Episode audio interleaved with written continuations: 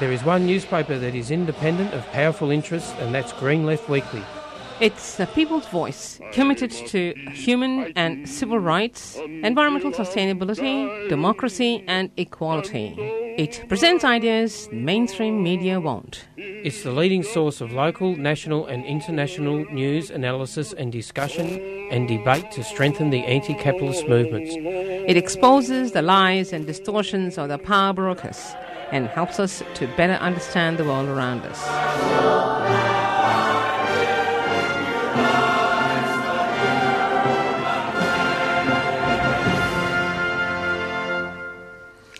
And good morning and welcome to 3CR. You're listening to Green Left Radio with Hi. Zane and Jacob. Yeah. Um, so we have a pretty um, packed program today. Um, so as I made the announcement on Facebook, we're going to be having um, two guests. Um, to talk about different kind of local campaigns that are happening. Um, we're going to be speaking to Mahir Mohammed, um, who is a resident from a Flemington housing estate that's um, facing kind of eviction because it's part of the 12 public housing estates that's going to be sold off by the Victorian state government. Uh, and then we have Lorraine um, from Victoria Street Drug Solutions um, about this campaign for a safe injecting room in Richmond. Um, but for um, before we move on, I'd like to acknowledge um, that you know 3CR has been broadcast to you um, from you know uh, I'd like to, um, to the Wurundjeri land of the Kulin Nation. Um, I'd like to acknowledge that it's you know always was and always will be Aboriginal land, and that you know sovereignty has never been ceded. Indeed. Um, so, um, usually at the start of the program, we talk about some headline news, um, kind of like, you know, what's sort of the kind of big main issues kind of happened in the recent time. Now, there's just been a recent decision by the government, um, federal government, in sort of like the continued kind of trend of cruelty towards refugees. Um, the federal government has made this recent decision to cut welfare from a number of refugees who are already living in Australia. Um, and basically, um, what's happened in response is, you know, a lot of church groups, um, charities have are kind of trying to organise to do their best to support these refugees because it's basically, you know, completely cruel. Um, and you know, but it's also not surprising considering you know what the federal government's the government's already doing to refugees on a daily basis through mandatory detention. Um, so there'll be there is going to be some action in response to it. There's going to be a protest organised by Refugee Action Collective tomorrow at 12 p.m. at the um, Melbourne Parliament House. And I've got a media release here from the ACTU and says, let them stay. Following statement is from um, ACTU President Ged Kearney and says the ACTU condemns the Turnbull government's cruel and weak decision to attack vulnerable families living in Australia by cutting their income and threatening to deport them back to offshore detention camps. The ACTU opposes this awful distraction from a heartless government and demands the attack stop immediately. So the 400 people were evacuated from Australia's offshore detention camps for critical reasons. Some women were pregnant, other men, women, and children were evacuated because they were too sick to stay in the camps. Um, and their babies have been born in Australia, and there are children and families from this group living across the Australian community. They are our schoolmates, teammates, and neighbours. If they can remain in Australia and be allowed to work, they could be your teacher, your doctor, or your colleague. This is a callous, cynical, and cruel decision. We must let them stay. It deserves scorn and condemnation. It will be resisted. This decision is designed to take attention away from the Turnbull government's self inflicted wounds and declining popularity. Australians fought for these people to be allowed to stay in Australia before, and the ACTU stands ready to fight for them again. Hmm. Um, so that that's um, so yeah. If you're getting angry about that, definitely encourage you to attend the protest. Um, there's also, I think, um, a lot of the the charity kind of like NGO kind of refugee advocacy organisations are also trying to do a lot of work um, to you know ensure the well-being of these um, asylum seekers whose welfare has been cut.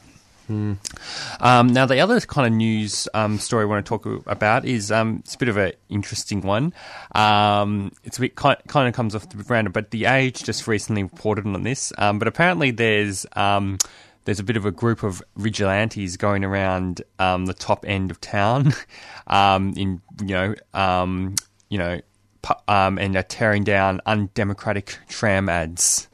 So they're like, there's a group of people in Highway is that they you know getting trams to stop and and then removing the you know advertising from the trams. You know, it's something I can I can get behind because you know we're constantly you know public transport shouldn't have corporate advertising all over it, especially um, it's undemocratic because you know basically you have to it costs thousands or hundreds of dollars to get to get an ad like that onto um, public transport, and it's just literally plastered everywhere, all over the train stations and the trams. So I kind of like applaud these um, vigilantes, and actually, interesting enough, there hasn't um, in the article it kind of said that the some of the sort of bureaucrats in the public transport um, kind of area were kind of declined to comment to the media. No, it didn't really bring up any kind of condon- con- condemnation of these um, these people.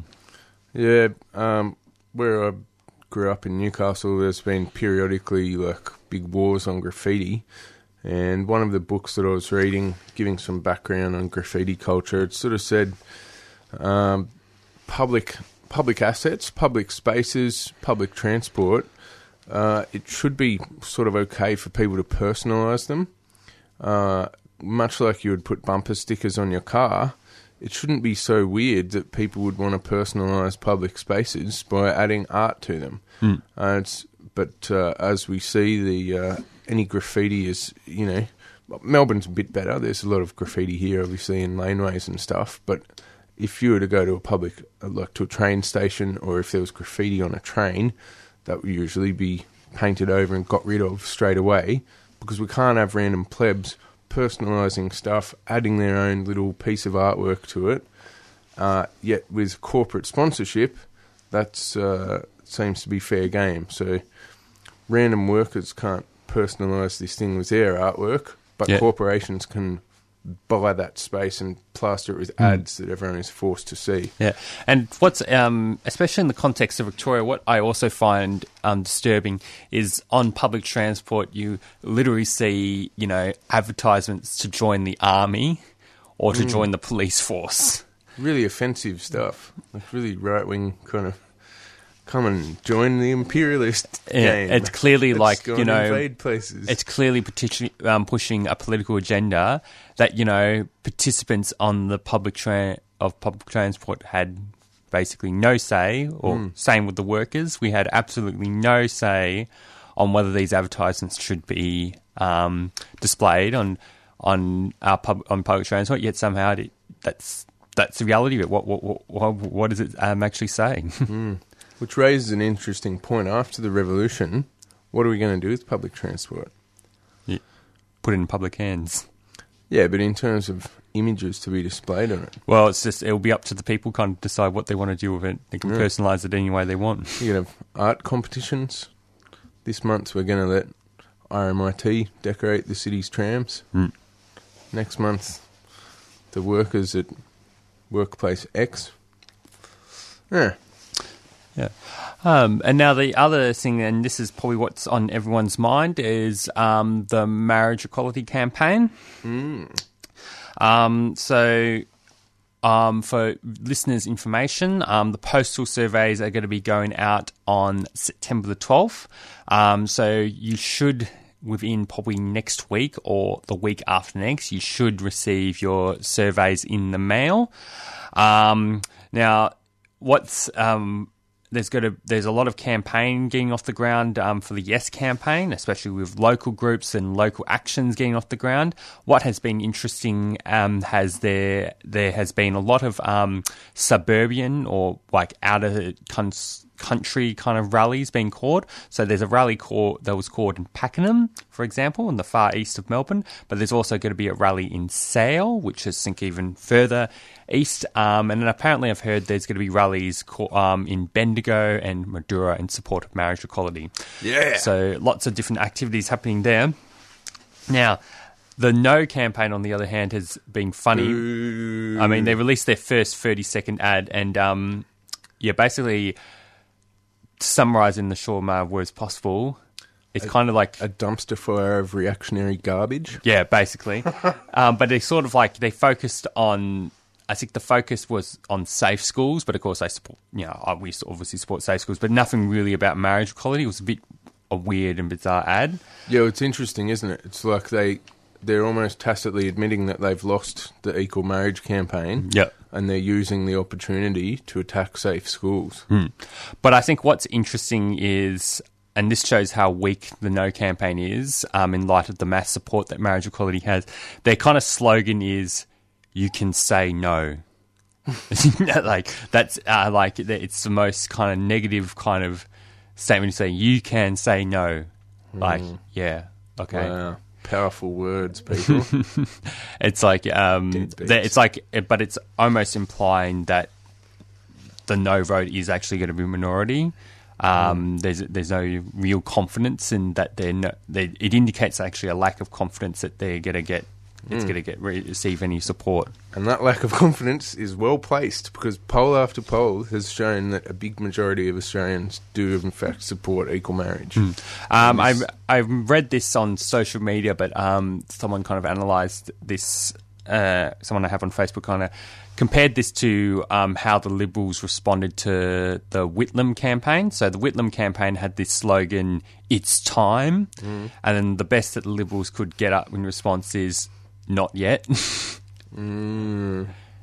So that that w- uh, it's kind of an example of the kind of fantastic momentum that you know the marriage equality campaign you know has achieved. And it's like I think it's quite you know good to reflect you know that it wasn't really always like this. Um, there was actually a time where you know marriage equality was almost like a minority issue. Oh, very much so. and, I, uh, I remember back in the day when when equal marriage campaigners were talking about how they had taken this to the manage the organising committee of the gay and lesbian Mardi Gras in Sydney, and they wouldn't have a bar of it. They didn't want to be involved with the equal marriage campaign because it was too too fringe and too controversial. Uh, of course, over the years, that changed big time, and equal marriage became a major focus of the Mardi Gras. But yeah, this very much started out as a very outlier kind of fringe campaign, and through uh, ongoing mobilisation, it was built into a very popular mass campaign, and I think that that's very significant. And I actually attracted a bit of. Uh, I set a cat amongst the pigeons uh, on on my social media friends list this week because I said that the climate movement has lessons to learn from the equal marriage campaign, and I was actually surprised to find that some of my friends and some other people on, on another friend's page who are involved in climate work, they look immediately defensively jumped to say you know, oh no, no, no, you can't compare that. It's not. That's not true. And I'm like, what's going on here? Like, why, why are some climate activists so defensive about this? Like, hmm. clearly, the equal marriage campaign, it's gone for a very long time. It's repeatedly mobilised people in the streets, and that's been actually how the campaign has. Built itself and made itself stronger is Yeah. by mobilising in the streets. It builds people's confidence. More people want to get involved Yep. and it's got to the stage where they're going to win. And uh, there has not been. There's been really good state and local based climate and fossil fuel campaigns over that same period Yep. over the last ten or twelve years, um, but there has not been a climate or fossil fuel campaign which sort of set the target and went, we are going to keep hammering this until we win. Um, so, yeah, I think there's big lessons to be learned from the equal marriage campaign. It's very impressive. Mm. Yeah, I think um, maybe for the client movement, um, you know, there hasn't there needs to clearly be some mobilisations around a particular event. I'm kind of just imagining something like, know, it would be good if we could see continued mobilisations around something like, you know, 100% renewables or some kind of demand, political demand around renewable energies. But also there needs there needs to be kind of like, you know, groups sort of need to get behind it. They need to be kind of united because it's all really the one of the significant things about the equal marriage campaign is that it's you know it's an example of you know lots of di- people and different groups coming together over over over a single demand. Hmm. Yeah, that's it. And that, with the climate and fossil fuel movement, there's been a lot of uh, more localised state or, or city based campaigns, and a lot of them have been very strong. There's been the recent Repower Port Augusta victory, the Bentley blockade. Uh, in Fullerton Cove in Newcastle and in Wollongong, they've stopped coal seam gas. Uh, the Stop Adani campaign hasn't won yet, and, and that is going to be a big victory if they are able to stop that mine. But they have been able to uh, get the big four banks to commit to not funding the project. So there's certainly been victories in the climate movement, and there's been strong campaigns.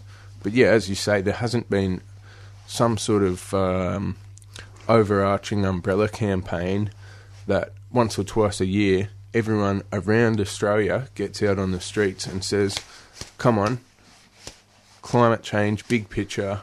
We need to get rid of fossil fuels and move to 100% renewables. Get onto it, government. You're dragging your feet. You're puppets of the fossil fuel industry.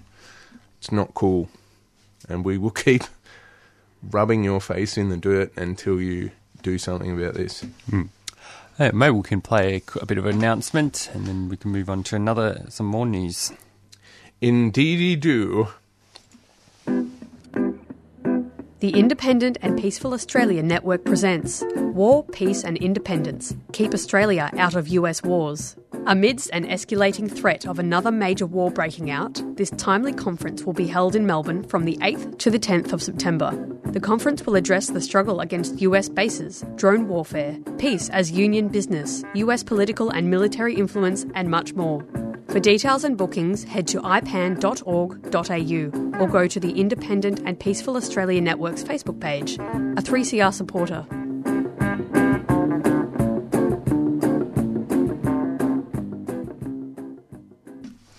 Uh, welcome back. You are listening to Green Left Radio on 3CR with Jacob and Zane. Yeah.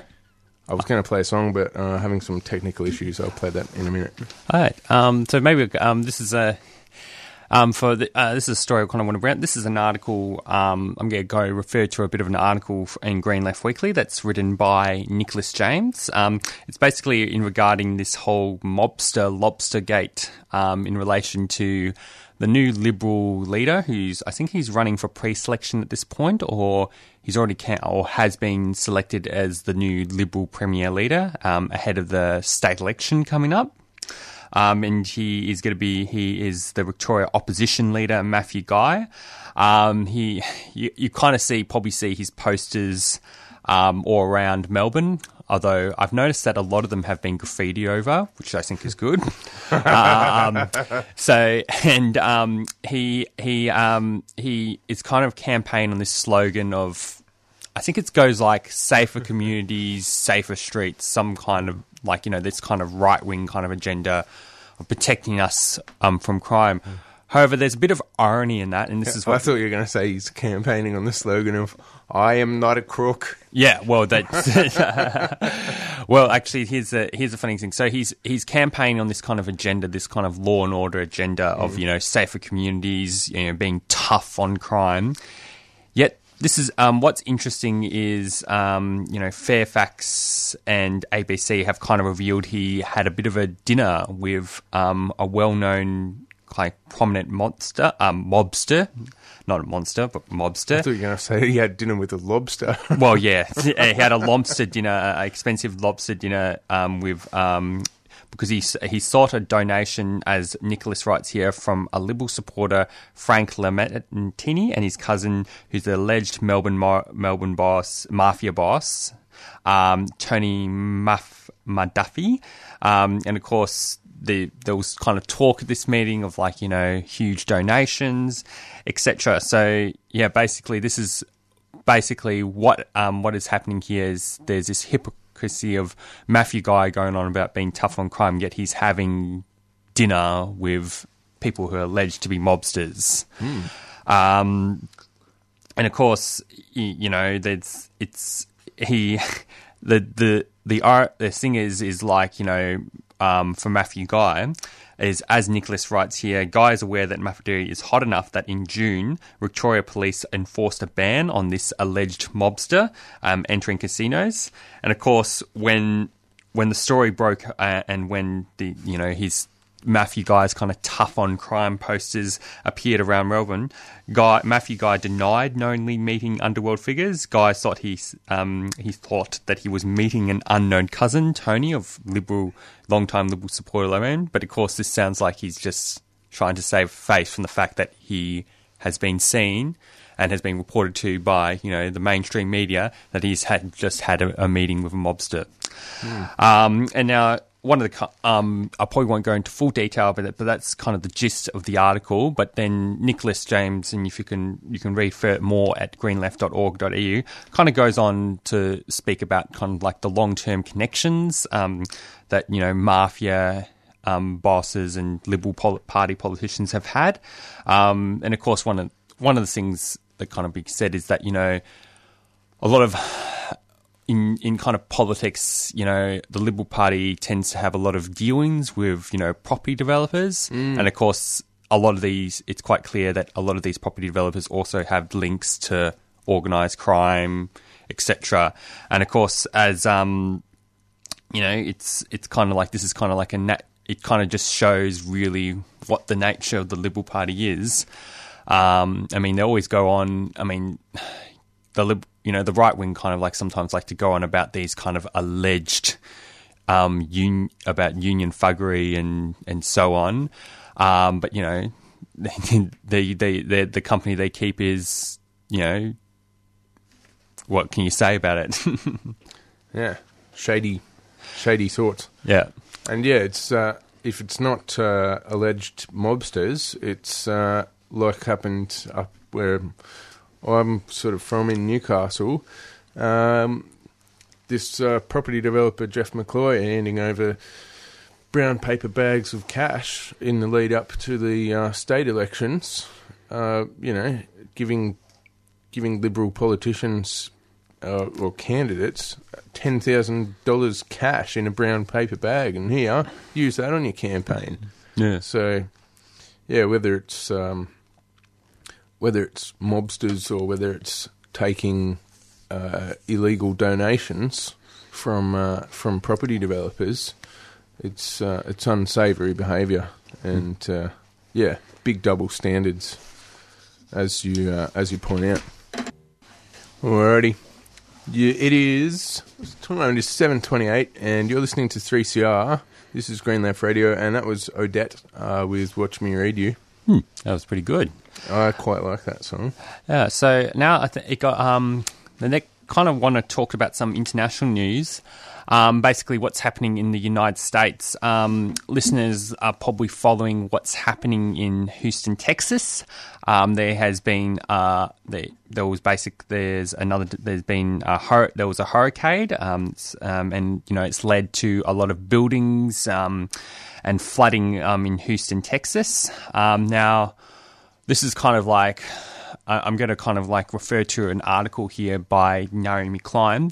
And just to give a bit of background, Naomi Klein wrote quite a lot about, you know, the responses of kind of neoliberal governments um, in response to disasters such as Hurricane, um, Hurricane Katrina. Um, and what you always kind of see is this this kind of you kind of see this kind of political response um, that doesn't actually fundamentally address, you know, the human needs of the kind of victims of this disaster. And Naomi Klein makes this argument in this argu- um, article that, you know, Harvey didn't come out of the blue, and it's really it's time to actually talk about climate change, um, especially the inaction of especially the United States government to address it, mm. because you know what these kind of disasters show is, um, you know, there's always this report in the media about you know how oh no we no one could have predicted this could have happened, or why did no one predict this? But actually, the fact is, we did. We scientists have been going They've on. been screaming from the rooftops for years that this is this this kind of these are kind of extreme weather. More weather extreme events. weather events, more severe and more often. And yet, just like um, the thing that you know, re- a bit of a, that really you know grinds me with, around um, that what's happening in Hurricane, um, in what's happening in um, Harvey is basically um, the media is always keen to uh, attack, you know, the kind of chaos of the kind of working people. Like, you know, oh yes, there's African Americans looting the looting the streets, mm. etc. Inconceivable that in the midst of a flood with no electricity and no running water and anything, people actually still want to eat food. Yes, and the shops aren't open because there's been a huge flood. So the only way to get food is looting. It's, yeah, it's amazing. And it's there's and there's also the kind of racism that kind of pops up in these natural disasters. Like for example, when it's a when it's a white person who's you know grab looting food, um, it's actually I don't know what the word they term they use, but they don't use looting. But when it's a a black African American person, suddenly it's a group mm. of African Americans looting. Like, um, but also kind of like there's also, uh, and Naomi Klein also mentions, you know, there's also the um, these disasters are made worse by the fact that there's an underfunding of social services, mm. but increased funding for police forces. And the police, what the police, um, their role into like these disasters is always actually quite appalling. In fact, there's apparently around um, Harvey, they're trying to, you know, you know, do um, form borders to actually prevent people from evacuating. Um, and then there's also another thing that's um, happening is, you know, um, one of the more interesting things is you know, what happens after people have lost their homes. Um, and in Hurricane Katrina, um, we're not completely sure what's going to be happening in Harvey, but for a lot of people that lost their homes, they weren't able to go back. Was basically those houses, the, the land there, basically got bought up by private developers who just went and took advantage of the situa- um, of the situation or the chaos of the situation to prop up their own profits and you know form even more segregation. Um, I remember, I remember when this is kind of like when I was a bit less political. Um, there was kind of a lot of controversy um, around the statements that around Hurricane Katrina when that Kanye West said that you know George W. Bush doesn't care about black people, but in the context of the Hurricane Katrina events that happened quite tragically years ago, that is actually what what has actually happened. It was just uh, a, a, systematic kind of disregard for, for you know the African Americans who were affected by that flood. Mm. And um, and of course, as Naomi Klein writes here in this article in reference to uh, um, Harvey, it's almost like a form. You know, the, the policies that are implemented by the right wing governments, especially by the Trump administration, are almost like a form of climate apartheid. And she quotes here We saw after Hurricane Katrina when Republicans wasted no time pushing for a fully privatised school system, weakening labour and tax law, increasing oil and gas driven refining, and flinging the door open to mer- uh, mercenary companies like Blackwater. And of course, you know, people like Mark Pence, she um, writes here, were, um, you know, was a key architect in this kind of highly cynical project. And now she kind of states here that we can expect should expect nothing less in Harvey's wake now that he and Trump are at the we- at the wheel. Hmm. Yeah, and it was interesting. The uh, we're talking about this on the way this morning. There's that that right wing Pentecostal megachurch, which uh, refused to open its doors as a sort of um, a place of shelter during and, and in the aftermath of the floods. Um, so that's kind of typical mm. of this same yeah. attitude. I think another another thing to develop that story. I am pretty sure I heard that um, that particular mega church was actually pressured, though. On the other hand, by through a bit of a social media storm. All right. Um, to basically and think they have since you know they've opened their doors. Opened their doors, but of course it actually took the will of people, um, putting the pressure on them. They didn't do it out of the mm. goodness of their heart. So yeah, that's and I think um, you know someone was saying to me that um, Hurricane Harvey, you know, you know, while we've, we've kind of been criticising the response of governments, as we rightly should, um, because the response of the government has been absolutely appalling, as it always is in these natural disasters, the the response of everyday people has been who are in the flood, who you know has just been kind of like amazing kind of expressions of human solidarity and compassion. You know, people looking out for each other, mm. um, and so on. So I think that's that's something to be applauded. But obviously, the government response to it is. You know, it's just to kind of like because Naomi Klein, since we're talking about Naomi Klein, Naomi Klein wrote this book um, I think it was called The Shock Doctrine, mm. um, which really goes into detail about this whole this whole term of disaster capitalism, basically kind of making the point of how you know neoliberal economic policies can't actually don't actually solve. You, know, you can't actually deal with these disasters. Well, they actually do deal with them, but in a way that actually benefits the top end of town and not the people the most at the bottom. Hmm. Um, so that yeah, that's um, that's sort of all on, really on um, say really on hurricane on the those tragic events in ha- uh, Harvey. Um, I have a friend who actually lives in Texas, and she posted a bit of a picture of um, the outside, and it's basically nothing but floods. Um, you can't she, you can't even walk. she basically just has to stay enclosed into her home. So yeah, it's hopefully the good news is that she's alright. So but yeah, it's definitely a very tragic event. All right, might just have a quick announcement and then kick on.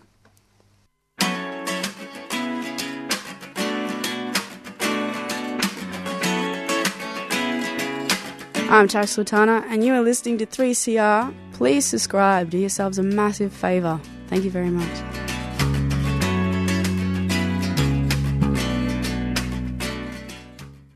Green Left Radio. All right, um, you're listening to Green Left Radio on the 855 um, AM dial. Um, now, the next article I kind of want to talk about is um, this is a recent Green Left Weekly article in the latest Green Left Weekly. Um, it's about, um, and this will kind of be a good segue into our first interview that we'll be doing shortly. this is about, you know, Moreland Council votes for public housing in West Brunswick. Um, this is an article written by Julian Coppens and um, basically starts off here by talking about the Victoria Labor government's um, sort of titled Public Housing Renewal Program aims to sell a range of public um, housing estates across inner Melbourne in a series of kind of like, you know, public private um, partnerships. Um, what these deals mean, as Julian writes here, is these deals will hand over large swaths of land um, owned by the Department of Housing to developers and allow the construction of high rise apartment buildings. Um, the state government um, wants to remove planning controls over these developments from local councils by creating a special planning committee to oversee the development within the department. Um, and of course, what this means is in return, the developers will replace the existing public housing stock with new units that will be taken out of the public sector and owned and managed by social or community organisations. So that's a bit of the background. And of course, the number of dwellings will increase, but only by around by two ten percent. But new social housing stock will be smaller apartments. Um, so what this means is like a lot of the residents that are affected by this, um, especially residents who are living in Grand Place, which is a one of the um, estates being sold off by the developers. Because I went to a public meeting um, that I written an article about in Green Left Weekly, which should be in next week's issue.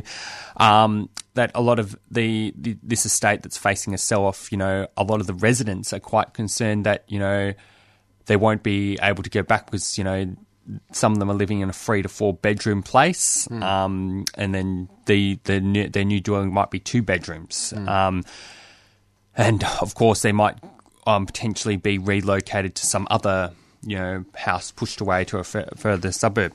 Um, but you know the other issue is the fact that you know um, this re this so-called public housing renewal isn't actually a public housing renewal because if it really was, it would basically mean that there would be rebuilding and there would be more public housing. Um, and they would improve, like you know, the the um, cladding and all, all the structure because um, a lot of the demands do, a lot of the residents do have particular demands of you know improving the quality of st- of quality of their current dwellings, um, but this is really just you know as um, kind of Subong kind of. It's basically just a handout um, to private developers, this so-called public housing. So residents have been getting organised against this, against this, and in the case of the Moreland Council, the Moreland Council um, kind of made, particularly made a motion that they um, voted to support. They only voted to support the redevelopment only if, if it was 100% public housing. Um, but you know, the reality is this proposal plan is not actually 100% um, public housing in its current form. Mm. Um, it's just basically just a way of you know redeveloping public housing and take getting rid of it and putting some of it into social housing. And then, of course, some of it's going to go into pri- some of the dwellings are going to be privately um, private develop private owned uh, owned properties. So yeah, um, so yeah, there is um, as a as a kind of mentioned before, there is you know there's opposition starting to be developed um, around this with kind of residents groups from the different estates because there's at least 12 estates that are kind of being targeted for sell off. Um, and in West Brunswick, Grand Place, um, at the public meeting on Wednesday, there, there was kind of a clear kind of message of um, residents vowing to resist the eviction. Um, a resident of the place, you know, calling on people, you know, people who live in the in the um, in the place to not sign the eviction forms, to refuse to sign them. Um, and then there's going to be a residents group established to, you know, coordinate more further kind of resistance. Um, and so that that's um, that's basically where it's at now. And then there's going to be a kind of rally, I think, um, potentially in maybe mid October. Um, you know, to try and attempt to bring all these kind of all the residents groups facing eviction.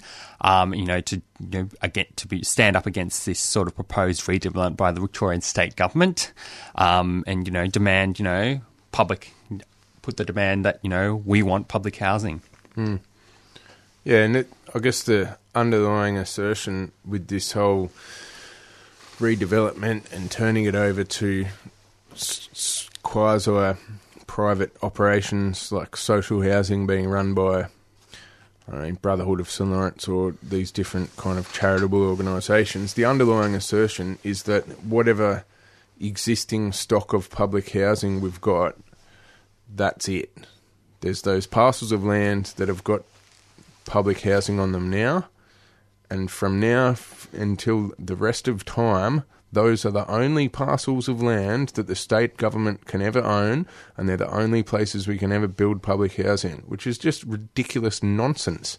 They're building new train lines, they're buying up land, and they're they're facilitating the process of building new train lines. Why can't they build new public housing on new blocks of land, or buy or compulsorily acquire some of the tens of thousands of unoccupied housing units in places like South Bank and turn them into public housing. So this notion that the only blocks of land that we've got to work with are the stuff that's already got public housing on them, it's just absolute rubbish. And it just covers this ongoing kind of 30 or 40 years um, policy of not investing in new public housing. Not happy, Jan. Right.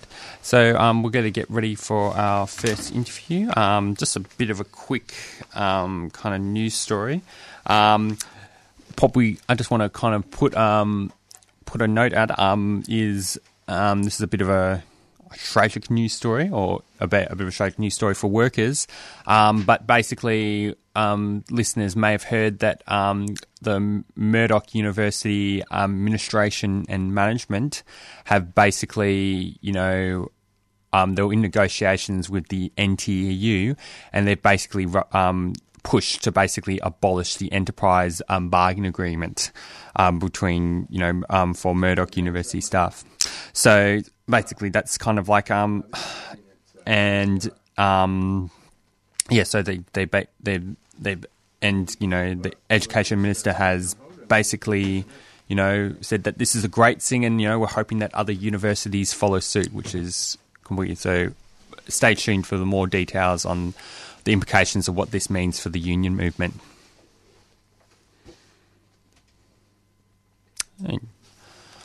Alrighty. Okay. So um, we, ha- I think we have our first interview on the line. We have Mahir Mohammed. Um, he is a resident from uh, the Flemington housing estate um, that is, you know, being targeted for sell-off by the Victoria State Government, um, and is also being part of orga- um, organising residents to kind of, you know, take action and stand up for their rights. Um, so good, um, good morning, Mahir. Good morning. Thanks for inviting me on the segment, Jacob. Yeah, not a problem. I guess um, the first kind of question to ask is just give a bit of background to listeners. Um, what is happening to the Flemington public, this sort of Flemington estate, the public housing estate in Flemington, and what are the what is the government actually has? What is the government actually proposed?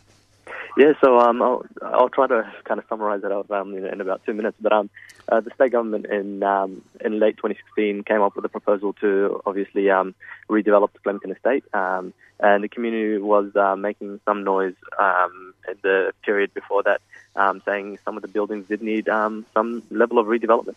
Um, so the, the government said uh, we're happy to um, we're happy to redevelop that um, the area. Um, with the uh, condition that obviously um, a part of the part of the estate um, is privatized, um, and so um, obviously part of the the strategy is that um, there's a 10% increase um, in social housing in the Flemington. In the case of Flemington, that's going to be about 20 20 additional social housing, which is yeah different to public housing, and uh, an, an addition or an increase of about 820 private dwellings. So that's going to be quite a yeah quite a drastic increase um, and quite a lot for the community to take in. Um, a lot of residents are going to be made to move out, and um, yeah, obviously it's not going to be um, it's not, the community is not going to be the same, and um, a lot of people are unhappy about unhappy about this. Yeah. So uh, yeah, it's. Uh, so, what has kind of been the reaction of the res- uh, of the people who are currently living here to this kind of proposal?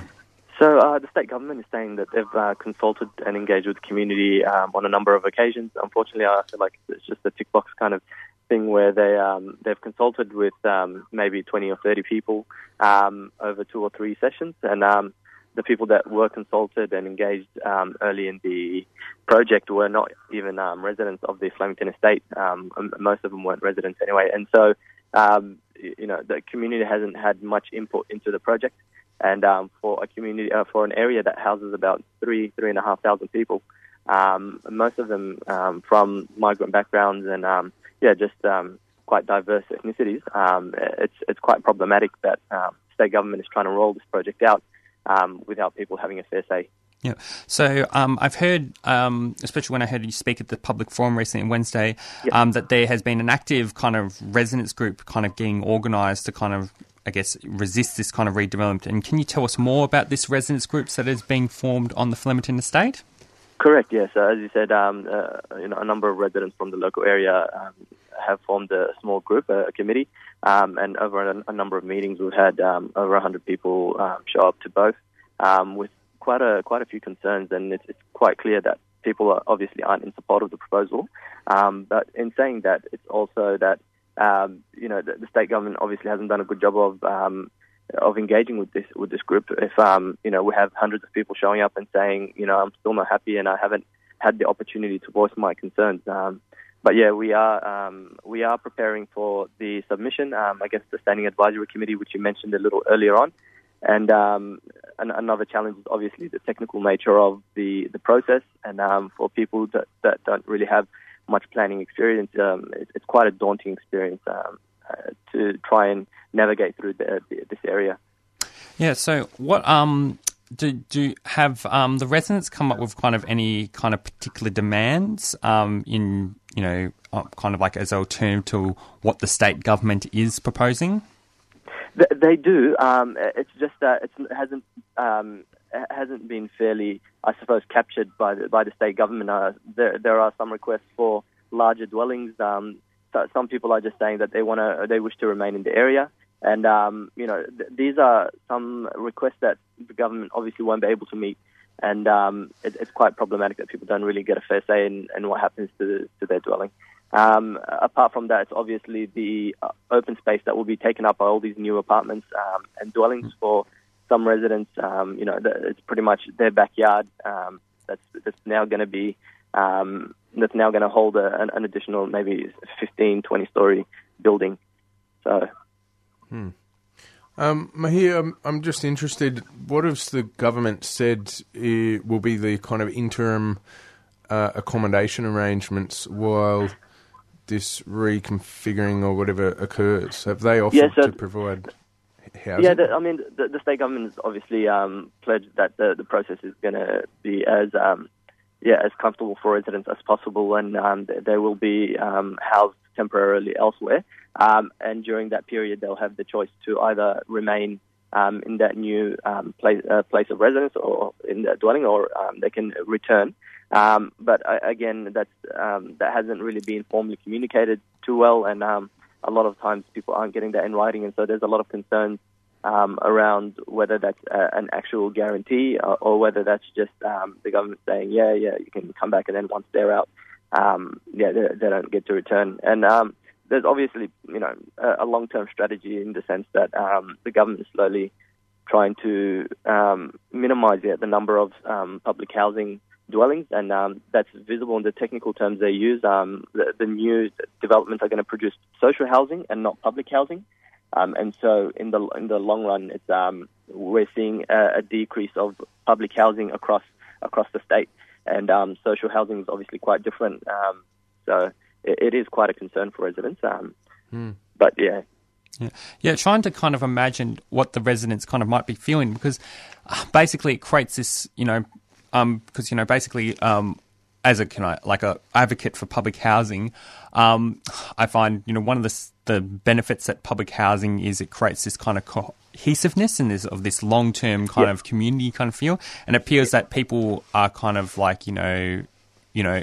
There's so much uncertainty. People are not sure what their where their children are going to go to school, um, what what's going to happen to them while this redevelopment is happening, and when the redevelopment actually happens, is their community going to be the same? Um, because you mentioned before um, that they um, that there's going to be private develop- dwellings built in conjunction with um, social housing as part of this redevelopment, which will obviously get probably attract a whole different demographic of people that were there um, that weren't there previously. That's correct. I mean, um, if we just look at um, other recent examples, um, Kensington and Carlton, for example, um, uh, you know, the the outcome of those redevelopments hasn't really worked too well um, in favour of the, um, the the residents who previously used to live there. And in terms of coexistence, the two you know the two different groups don't really gel together too well. And that's just simply because you know the the, the whole principle behind the, I suppose they, the, the state government is calling it a salt and pepper mix, but um, the whole principle behind that is just um, it doesn't work too well um, because you know the, the existing community already has these sentiments ag- against um, the, the the new kind of um, the new residents, and so um, and, and the new residents kind of see the um, existing residents as a as a kind of a problem. Um, and, that whole narrative just kind of doesn't work too well in trying to create a good relationship between the two different communities. Um, apart from that, in the case of Flemington, um, the state government is proposing that there's going to be um, a larger number of um, a larger number of um, public car park uh, private car park spaces compared to public car park spaces for private and public dwellings. So there's obviously some level of yeah, just a difference in, in in treatment already there, and that doesn't do anything to help um, yeah improve relationships in any way. And uh, just the juxtaposition of private dwellings to public dwellings does that mean that um, private re- uh, dwelling residents are now going to get um, better treatment in services and things like that? Um, you know. After maybe 10, 15, 20 years, do we see neglect in the public housing um, area or in the public housing dwellings um, compared to the private housing dwellings? And yeah, just uh, those basic kind of questions that um, residents would like to know or find out about. I guess um, just so, so, um, I have two more questions, and this is sort of the second last question because I've I'm, I remember asking you this um, when I t- spoke to you in person, but I guess it would be great to have um, your answer on the radio. Um, do you just quick because of um, I used to work at this school called Debney Meadows Primary, Yep, um, which yep, is yep. has nothing um, which the students are all um, Yeah, quite residents of the program. Yep. And so what what what is the implications of what is going to happen to Debney Meadows Primary under this redevelopment? Um, So, I, I mean, at this stage, it's not even clear to residents what's going to happen, and even to parents of um, the children who attend the school. Um, and as I understand it, um, th- there is some level of, um, yeah, I mean, there's some talks between um, the local council, the Department of Education, and also the Department of Health and Human Services. But I think, you know, in the long term, the you know, I, I suppose it can go uh, one of uh, two ways. They can either um, resource the school a, a lot better and um, kind of try to attract um, both existing residents and um, potentially the new community that's going to be moving into the area, or it's um, it's just going to be closed down um, given the the fact that you know only about 150, 170 children attend the school, um, and for, for an inner city school, that's quite a small number. And um, yeah, that does obviously pose a, a challenge to um, existing residents who have children that attend that school. Um, they'll be you know made to look at other other schools as an option.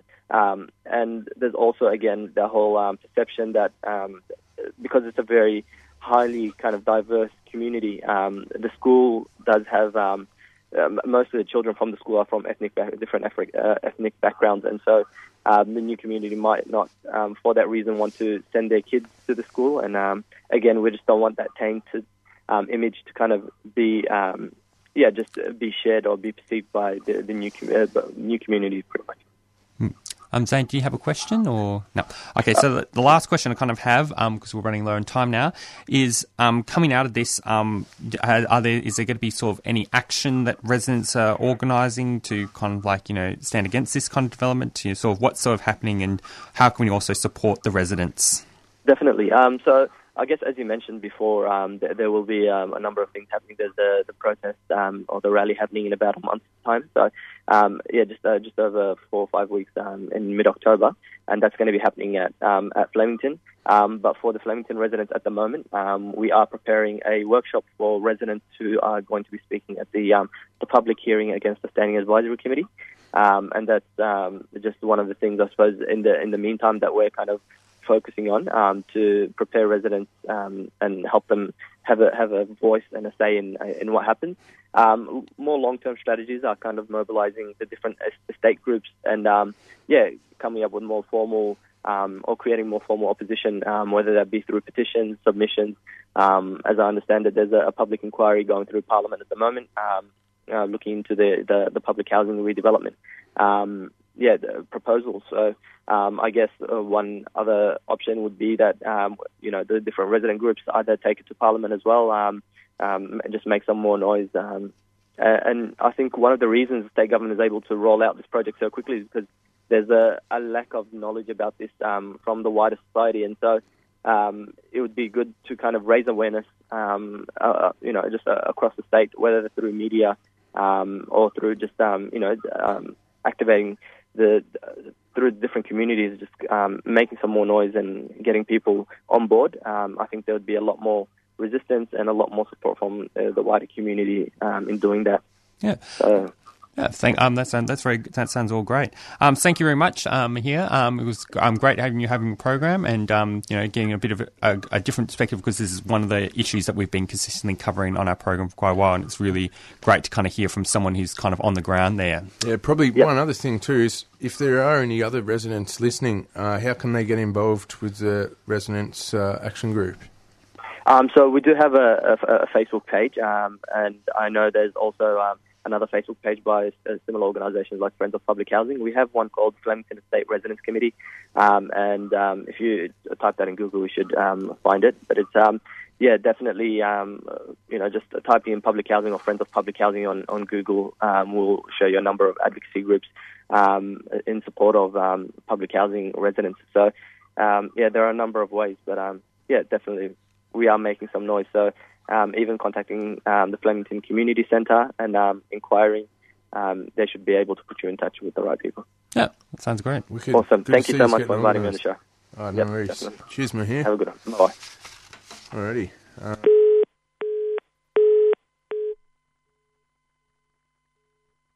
sorry about that. Um, yes, Mahir Mohammed there from the uh, Flemington Estate Residents Committee, uh, talking about yeah communities getting organised to stop the sell off and uh, quasi privatisation and literal privatisation of public housing units and yeah, pushing people out of public housing and into social housing with an erosion of uh, conditions.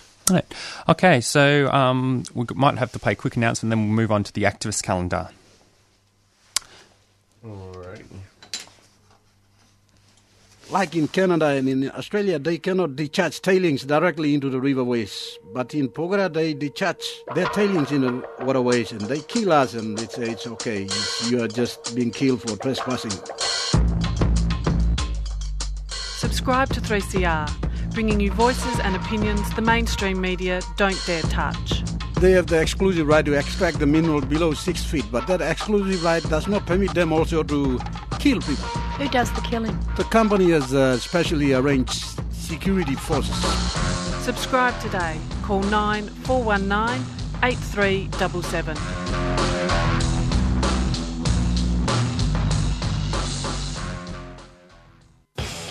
You are listening to Green Left Radio on the Friday morning breakfast show, broadcast live on 3CR Radio 855 AM digital and streaming live on 3cr.org.au. Green Left Radio is brought to you by the Green Left Weekly newspaper, providing a weekly source of alternative information which aims to inspire action to put people and the environment before profit. Subscribe to Green Left Weekly by visiting the website at greenleft.org.au or call 1800 634 206. For new subscribers, it's only $10 for the first seven issues. Bop, bop, bop. Right. Um, so now you're listening to Green Left Weekly, or Green Left Radio, um, on the 855 AM dial. 3CR. And so now that's that time of the program where we talk activist calendar. So uh, on so um, today um, there's going to be uh, there's going to be a few public meetings, but I'm I'm unsure whether these these are all part of the Melbourne Writers Festival. So go on Melbourne MWF, I think, or search Melbourne Writers Festival on Google.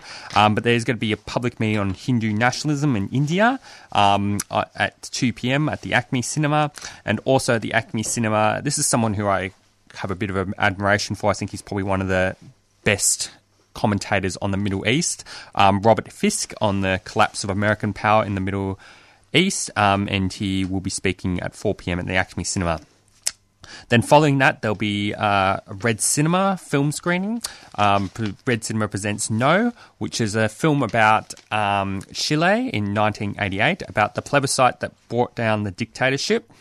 Um, you know, the it was a basically there was a referendum vote on, uh, or a referendum or plebiscite on whether Pinochet should serve for another eight t- years, um, and so that film is going to be um, about that, and that starts at six thirty.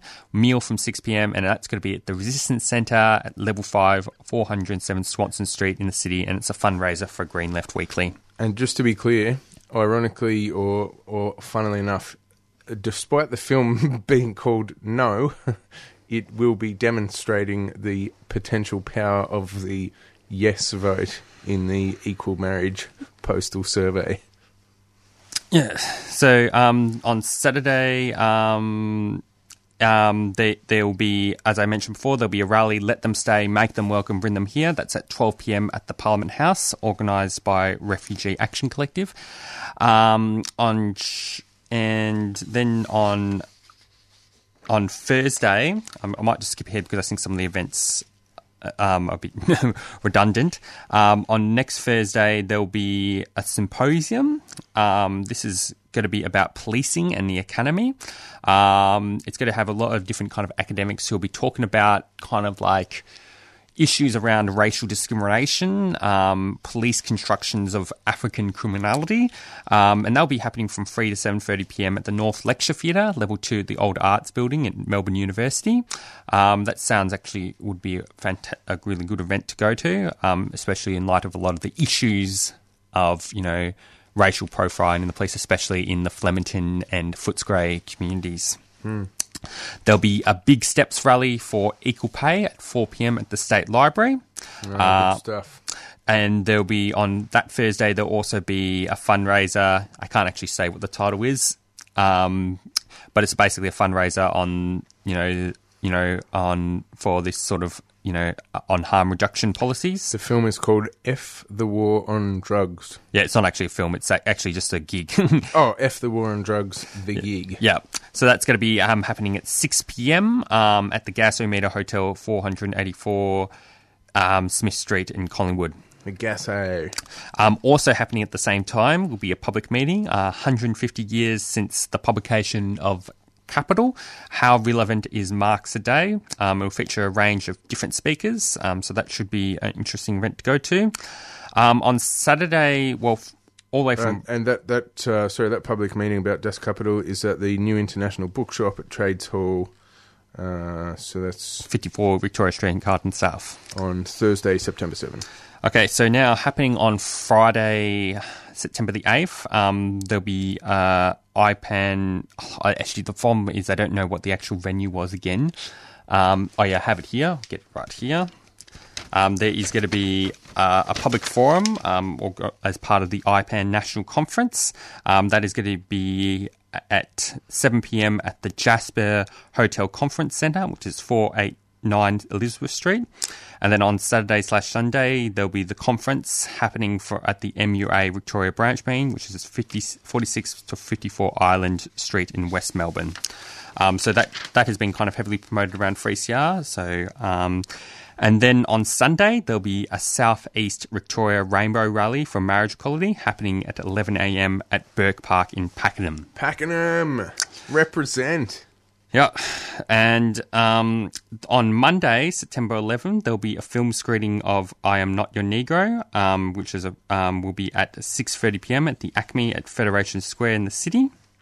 Um, and then there'll be a Chile September 11, 44 years tribute and memory, 6:30 p.m. at the Trades Hall. Um, so yeah, there's a lot of different kind of events um, happening there.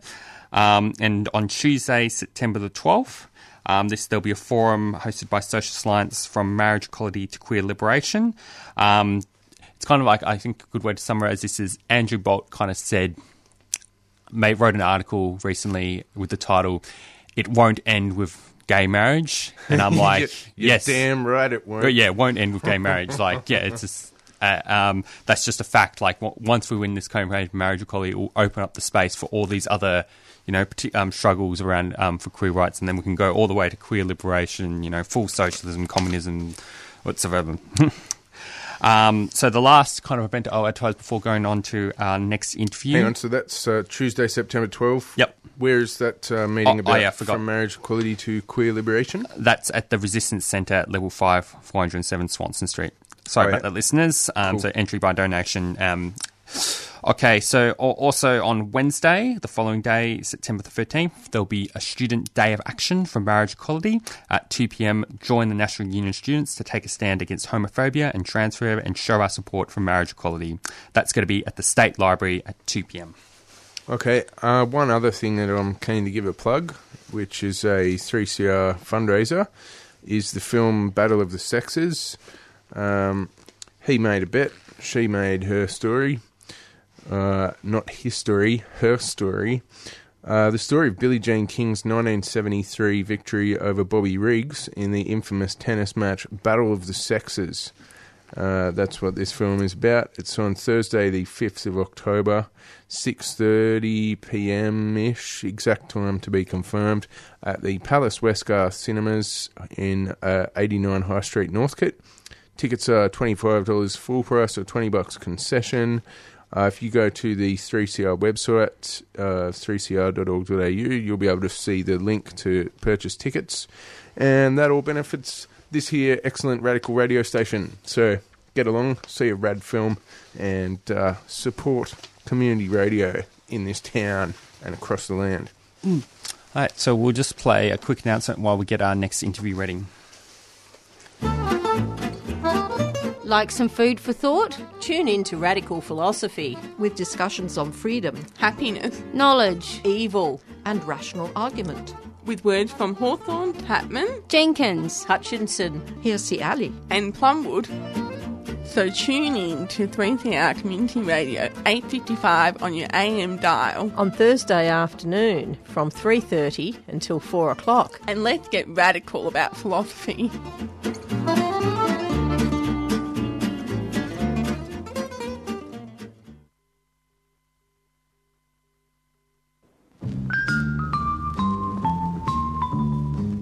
Estás sintonizando 3CR 855 de tu dial AM.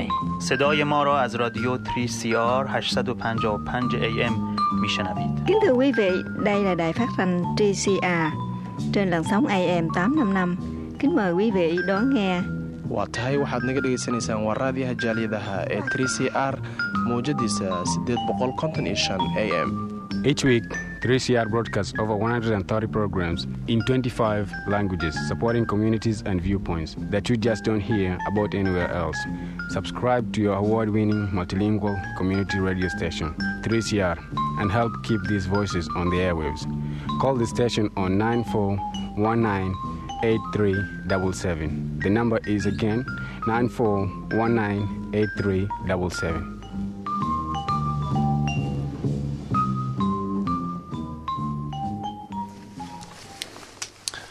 Boom, you are on 3CR. It is Friday morning. Uh, this is Green Left Radio. It is 11 minutes past 8. And on the phone line, we have got Lorraine from the Victorian Street Drug Solutions uh, group about the campaign for a safe injecting room in Richmond. Welcome, Lorraine. Yeah, good morning, guys. Yeah, so I guess the first question to ask is can you give us a bit of background of the kind of politics of um, what's happening around this whole kind of campaign? Um, Okay, well, we, we are not a political group at all. We're a residents group. Um, uh, we formed about a year ago, uh, and it's called the Residents for Victoria Street Drug Solution, with very much the emphasis on that. Um, uh, we thought it was really important that there was a cohesive voice for residents in this whole debate, because up until a year ago there wasn't. Uh, and we're the ones who are living with the, the, the consequences of the failure of of successive governments over the last 20 years to really address this this what is now a crisis in our in our backyards. Um, so uh, I, I'm you know not a great expert on the, the politics of it as such, but as residents, we just we face uh, such a crisis nearly every day that we come out of our, our our front doors, our back doors, into our laneways, listening to sirens, coming across and starting to care about and look for, look out for people who are overdosing or injecting regularly in our area. So, whether that's if that's politi- pol- political, then that's who we are. But we're we're a residents group. Hmm. Um, and so, can you tell us about um, the campaign? Um, so, what the particular demand you're demanding is for a safe injecting room um, in Richmond? Is that um, is that correct? Oh, absolutely. We're we're a bit of a one one theme uh, uh, group at the moment because, again, looking at all the, the various measures that successive governments have tr- tried and continue to put forward as being their, their, their key response, which is, you know, things like um, CCTV cameras or increased police presence, etc., etc for 20 years, that hasn't worked. The situation hasn't improved. It's got worse, and more people are dying than ever from, from overdoses. And these are preventable deaths. Uh, and all of the statistics from this, the uh, medically supervised injecting centre in Sydney and all the ones around the world show that it's a better response. It, it's not a magic bullet, but it's a or a silver bullet or whatever you'd like to call it, but it's it, it's a far better, far more humane response to what is now a crisis in Richmond, North um, North Richmond and Abbotsford. Yeah, can you tell us a bit about um, kind of like the support that um, that this campaign has received, and how did the rally that um, was held uh-huh. on Sunday went?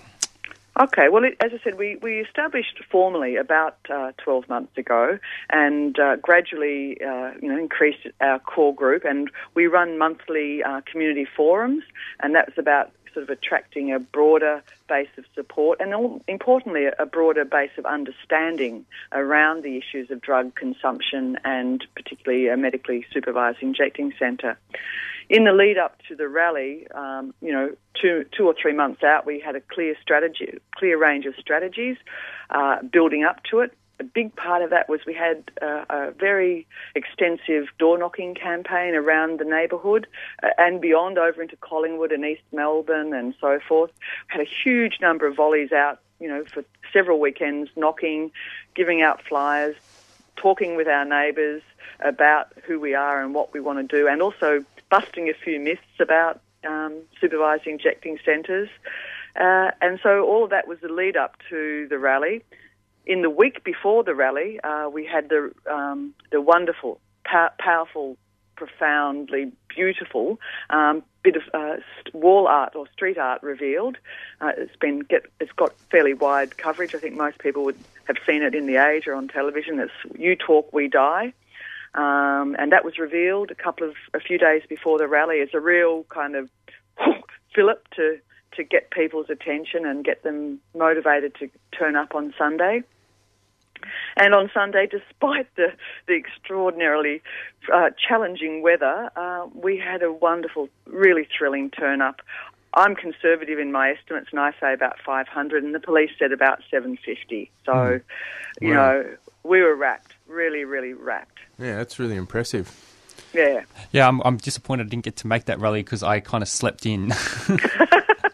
Well, as someone else asked us, you know, why I'd love to be there, but why on earth so early on a Sunday morning? And can I tell you, it was a very pragmatic decision. We had advice from um, people within the media who are very supportive of us, saying if you want to get journos and media, do it early because otherwise, by the rest of the day, they're, they're distracted with other things. And Mm. so it was quite a pragmatic re- uh, reason why it was held at that time, and it paid off. Yeah. So Yes. apparently, um, there was a bit of a um, at the rally. There was a bit of a counter protest against. Yeah, it. yeah. Can you tell us a bit more about that? Yeah, well, we we in planning our um, our rally had gone through all the appropriate processes of working with council, with the police, uh, Yarra Trams, and got all the approvals, etc. And we had, as I said, all all the businesses along Victoria Street had been approached. Probably a third of whom put up posters for us about the rally, which was a terrific show of support. Um, and then all of a sudden, last Friday, uh, in one of the local cafes here that's a big supporter of ours, I said, Hey, a guy just walked in and gave us this flyer. And it was a flyer about a counter protest. And the flyer was uh, um, put together by by a group of group of traders. That, that is the uh, Richmond or the Victoria Street Traders Association, who have um, who have long been supporters of the CCTV, more police uh, as a, as the response. They've long been an opponent to the idea of a medically supervised injecting centre. So they they uh, were the group that were counter protesting, I guess, and they've got every right to do so. There was a very small group, about you know fifteen people, but they were vocal. And what was what was really interesting for me to hear, and I've lived in this area on and off for about 25 years in four different locations. So I'm not a newbie who's just suddenly got outraged. Uh, I'm someone who who is invested in this community. Uh, so I was very excited to hear that they actually were saying, we're not against an MSIC, we just don't want it on Victoria Street. so that means we actually want the same thing, you know? So that means we can do some negotiations. But but actually, really, in the end, we're not going to be determining where it is. That's not our responsibility. It's not our expertise. We're, we're residents. We're just saying there needs to be one uh, in, in this vicinity, in the so-called epicentre. Um, so, you know, maybe there's, there's now a common ground between the residents and the Traders Association. But as I said, uh, at least a third, no, about a third of the traders along um, the businesses along Victoria Street happily put up our rally posters in their uh, windows. So there's a growing number who are supporting this because their businesses are suffering, their livelihood is suffering, and that's very evident.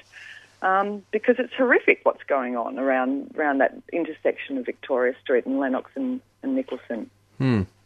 Yeah, I think it's uh, it sounds like you've got quite a strategic a- approach in terms of building those alliances with small Yeah, businesses yeah. along there, and and also a strategic approach to media, which is uh, refreshing to see. Yeah, well, we've got some good people who sit around the table at the executive meetings, and as I said, we're all residents, but we have got some good good professionals uh, as a just a lucky coincidence.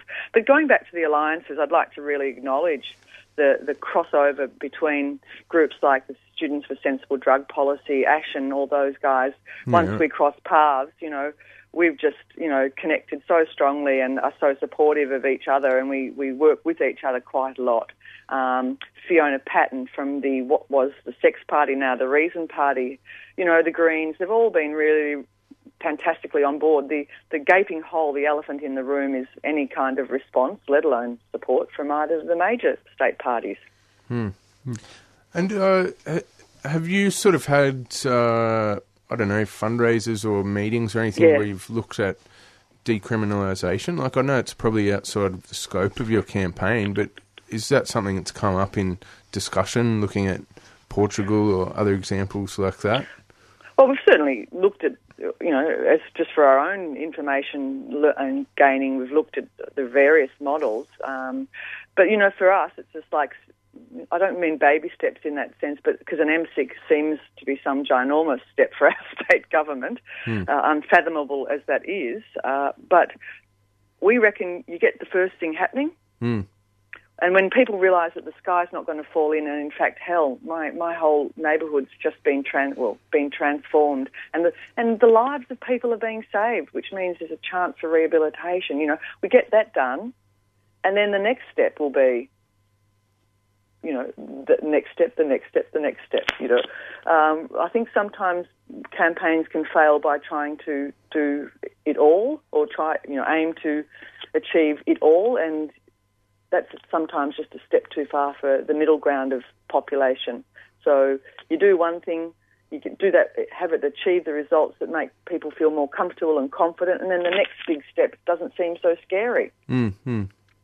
Yeah, but I think it's um, it seems to be a strategic thing to inform your approach where you are treating this primarily as a, a health issue and Yeah, a social absolutely. issue, not as a um, law and order issue, as you say. Yeah, I agree, and I think the big issue, the big change too, is that for, for the first time, as I said, there's a cohesive residents group, but who are actually not typically, or not as is typically the case, saying "not in my backyard." You know, we're actually saying, "Well, what's happening in our backyard now is appalling." And it's unreasonable that uh, w- that anyone anywhere should have to, you know, experience this on a daily basis, and it's it's unacceptable that, that people die in in horrific circum in horrible laneways. Um, in, in what supposedly is the world's most livable city, it seems somewhat ironic to me and cruel that it's allowed to continue. Yeah, I think what's um what's I think particularly interesting um the fact that this is a campaign being headed by residents because uh, as someone who's, who follows um discussions on drug policy, a lot of you know governments actually kind of always like to sort of use the excuse of of against legalizing drugs or even putting um, conceding to say demand around a safe injector room on the basis that you know they try to always sometimes use residents who live in Mm. the area as like the source of opposition to it. That's right. Yeah. Um, so it's yeah, it's very refreshing. You know, just a comment here to refreshing to kind of hear that this campaign is actually being led by actual residents who are clearly being impacted um, by you know the government's kind of failed kind of policy of criminalising uh, illicit Mm. drugs and um, not putting forward any solutions that actually addresses any um, the actual um, problem. Exactly right. And look, uh, going back to the, the level of support from, from the broad base of residents beyond our, our core group, as I said, we've undertaken extensive door knocking over over several months, and then more more intensely in the last two weekends leading up to the rally. Um, we, we gave out something like 6,000 little um, postcard flyers specific about the rally, DL flyers about the myth busting around MSIC, and I could I could count on my hand the number of people who were doggedly opposed to the idea, no matter what argument we presented them. Because I always have my alternate argument.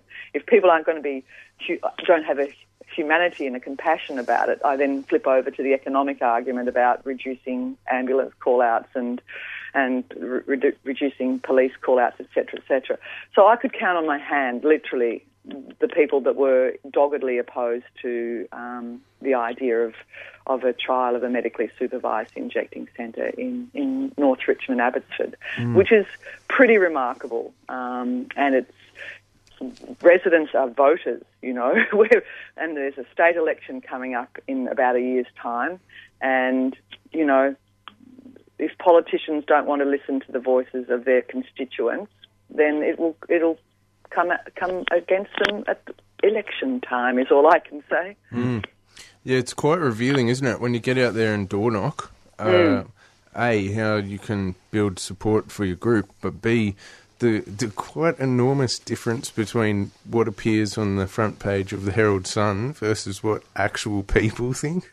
Yeah, yeah, absolutely. Look, I have to say, we've been, you know, we've been also really uh, pleased that the media sources such as the Herald Sun and, and 3AW even uh, have actually been very open and chasing us for for articles and interviews and stories. Uh, and by and large, they've been very. The, the result has been very, you know, some sometimes a little guarded, but overwhelmingly supportive Hmm. of this idea. Because again, everyone, it's common sense. The evidence is there, and why spend more money on what hasn't worked for twenty years? It- I- It's just not logical. Yeah, unfortunately, we're running a bit low on time. Um, so the last kind of question I want to ask is, you know, kind of what are the next steps for the campaign, and how can people follow what you're doing, or even get involved? Because we probably have a number of listeners that live in this particular area, especially since this radio station's in the kind of vicinity of Yeah, yeah. Well, we, as I said, we run community forums on a monthly basis. The next one is um, next Thursday. Um, the best way to get in touch with all of our info and updates is through the Facebook. Um, so just uh, you know Google residents for Victoria Street Drug Solution, and it'll all come up. Um, but in terms of next strategies, there's a couple of big milestones coming up that are a bit, you know, not our instigation, but we're going to be working our strategies around that, which is the the parliamentary report uh, in response to Fiona Patten's bill is being handed down uh, next week, I believe. And then government has up to three months in which to respond to that. And uh, we will be setting up some specific activities around that time frame between the report being handed down and the government's response to keep it in their faces, to keep the human stories and to keep the, the practicalities of, of living in this area. But we want anyone to come to our rallies or to our forums. It's not just a Richmond and Abbotsford issue. We're, we're, we're at the pointy end of it. But two thirds of people who've died from overdoses in this area come from outside the city of Yarra. They come from regional Victoria. They come from, from Dandenong. They come from wherever. Hmm. It's not an issue that's just about the people who live here. As I said, we're at the pointy end dealing with the outcomes, but it's an issue for anyone. It, it, it could be someone else's son, someone else's brother, uh, daughter, sister, who's coming here to get their drugs, shooting up in a horrid little laneway, passing out, and overdosing and dying. Yeah. Unfortunately, we've got to cut you off there because um, the next program wants to get in and start their program. Oh, outrageous. I could talk for hours. All right. Well, uh, yeah, thank you very much. Yeah, thank you very Uh, much. No, thanks, Zane and Jacob. Cheers. Uh, yes, Lorraine there from Residents for Victoria Street Drug Solutions talking about the campaign for a safe injecting room in uh, in Richmond. All right, stick around because Beyond Zero Emissions are coming up next. Uh, thanks for tuning in.